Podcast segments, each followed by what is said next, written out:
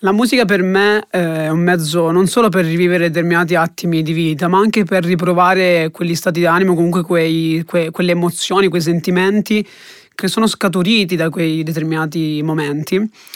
Uso anche la musica per legare nei rapporti amicali e non. E dedico una canzone ad ogni persona con cui poi io vado a legare se potessi ascolterei la musica 24 ore su 24. Ciò fa capire appunto quanto la musica è importante per me.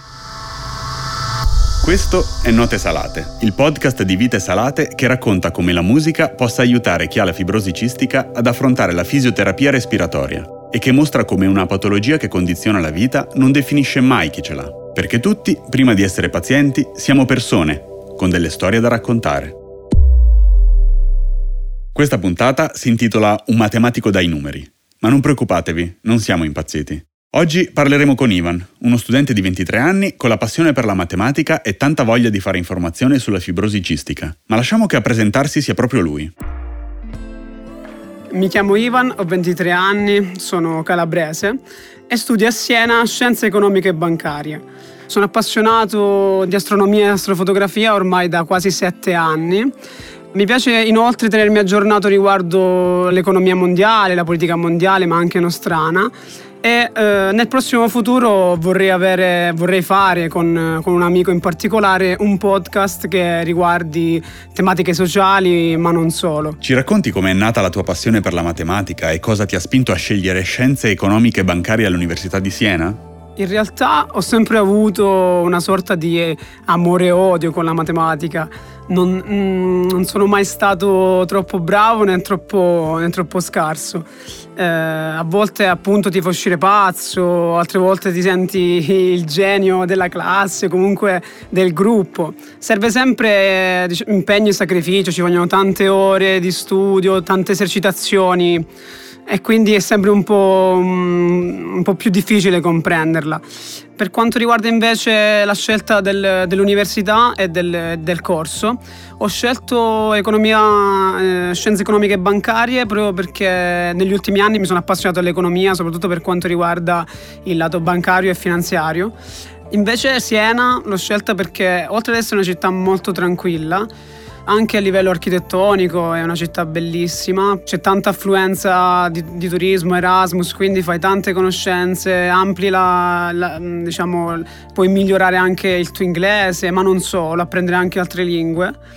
Eh, e poi soprattutto non è inquinata, quindi è perfetta per i polmoni, posso respirare molto tranquillamente. Quali sono le tue aspettative e le paure di fronte a questa esperienza che ti ha portato lontano da casa?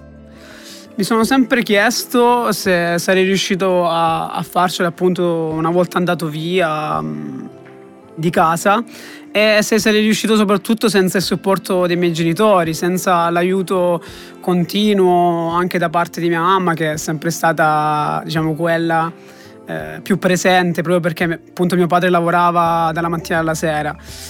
E a un certo punto mi sono guardato allo specchio e ho detto hai avuto la forza di farcelo finora perché non puoi provarci? Perché non puoi darti questa opportunità? E quindi mi sono detto, ce la farai anche da solo, o comunque ce la farai a prescindere che ci siano gli altri o meno. Ovviamente prima di partire ogni cosa è stata organizzata, doveva essere tutto nei, perfetto nei minimi dettagli per quanto riguarda i farmaci, per quanto riguarda appunto l'organizzazione delle terapie. Tant'è vero che prima di partire mi sono fatto un, carico molto molto grosso di farmaci e mensilmente i miei mi mandano i farmaci, me li spediscono. Per quanto riguarda le aspettative o anche obiettivi personali e non, ho appunto quello di conoscere nuova gente, come ho detto prima, magari anche gente che non parla italiano o di altri, di altri paesi, di, di riuscire a imparare appunto a camminare da solo tagliando nettamente il cordone umbilicale che ho con i miei genitori o comunque che avevo, ma anche riuscire a raggiungere degli obiettivi, quali per esempio la laurea, ma non solo, eh, così da mh, mm, sentirmi fiero di me stesso eh, e rendere fiero anche coloro i quali credono in me. È tempo di farti dare un po' i numeri. Cifre che parlano da sole e che fanno capire quanto sia importante parlare di questa patologia. Certamente. Si stima eh, che in Italia e nel mondo occidentale in generale la frequenza dei portatori di sani di mutazioni del genere fibroticistica sia di una ogni 25-26 persone. Quando due genitori portatori sani hanno un figlio, esiste il 25% di probabilità che nasca appunto un figlio, un figlio con la fibroticistica. Si stima che circa ogni anno appunto eh, nascono 200 nuovi casi. La cosa incredibile è appunto che questa è considerata la, la malattia genetica rara più diffusa al mondo. Eh, ci vuol dire che purtroppo è la numero uno. Sono numeri impegnativi, e non solo perché io a lezioni di algebra mi mettevo a disegnare fumetti. A proposito di storie, sappiamo che anche a te piace scrivere. Sì, la scrittura per me è stata da quando avevo circa 16-17 anni una sorta di valvola di sfogo ma soprattutto un modo per poter eh, esternare i miei, i miei sentimenti, le mie emozioni, mm, per raccontare degli attimi o comunque delle piccole storie, mm, anche le mie giornate banalmente.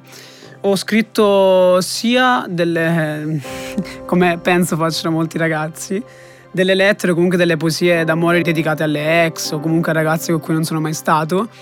Ho scritto anche determinate note in cui parlavo appunto di momenti in cui mm, vennero a mancare dei, dei parenti. Ho scritto in generale anche della, della, della, patologia. Per quanto riguarda la patologia, ho scritto appunto una storia, eh, la mia storia, che appunto è stata riportata su un libro dedicato alla fibroigistica. Prima di ascoltare insieme le tue cinque canzoni preferite, quelle che riescono a darti la carica anche nel momento più grigio, quelle che ogni giorno ascolti durante la fisioterapia respiratoria, c'è una storia legata a uno dei pezzi che vuoi raccontarci? Eh, amo la musica in generale, possa essere il rock, il metal, il pop, ma anche pop italiano, indie, RB e così via. Ma eh, principalmente come canzone diciamo che vorrei suggerire e che adoro da quando avevo 13-14 anni è Blackbird degli Alter Bridge. Questa canzone è stata scritta e dedicata da, dal cantante Miles Kennedy al, a un caro amico della band, il quale purtroppo venne a mancare a causa di una malattia e che aveva venduto al, al cantante la sua prima chitarra, eh, così da iniziarlo nel, nel mondo della musica. E il ritornello dice Let the wind carry you home, blackbird fly away, may you never be broken again. Sono dei, dei versi secondo me bellissimi, appunto perché sanno di eh, non solo di augurio, ma proprio come se ci fosse una, una liberazione. Da, io credo almeno, per come, per come, la vedo io, come se il, il, cantante o comunque la band stessa abbia voluto eh, augurare una sorta di felicità, come se si fosse liberato da quel corpo ormai malato, così da poter volare via, poter eh, respirare, poter finalmente essere felice senza quel peso lì. Io questa, questa canzone, eh, l'ho sempre dedicata sin dal primo ascolto a mio cugino Raffaele, che appunto è venuto a mancare in un incidente stradale. Note Salate è il podcast di Vite Salate, realizzato da Digital Solutions con il patrocinio di Lega Italiana Fibrosi Cistica e il contributo non condizionante di Chiesi Italia. Ringraziamo Ivan per aver partecipato e aver condiviso la sua storia. Non perdetevi il prossimo episodio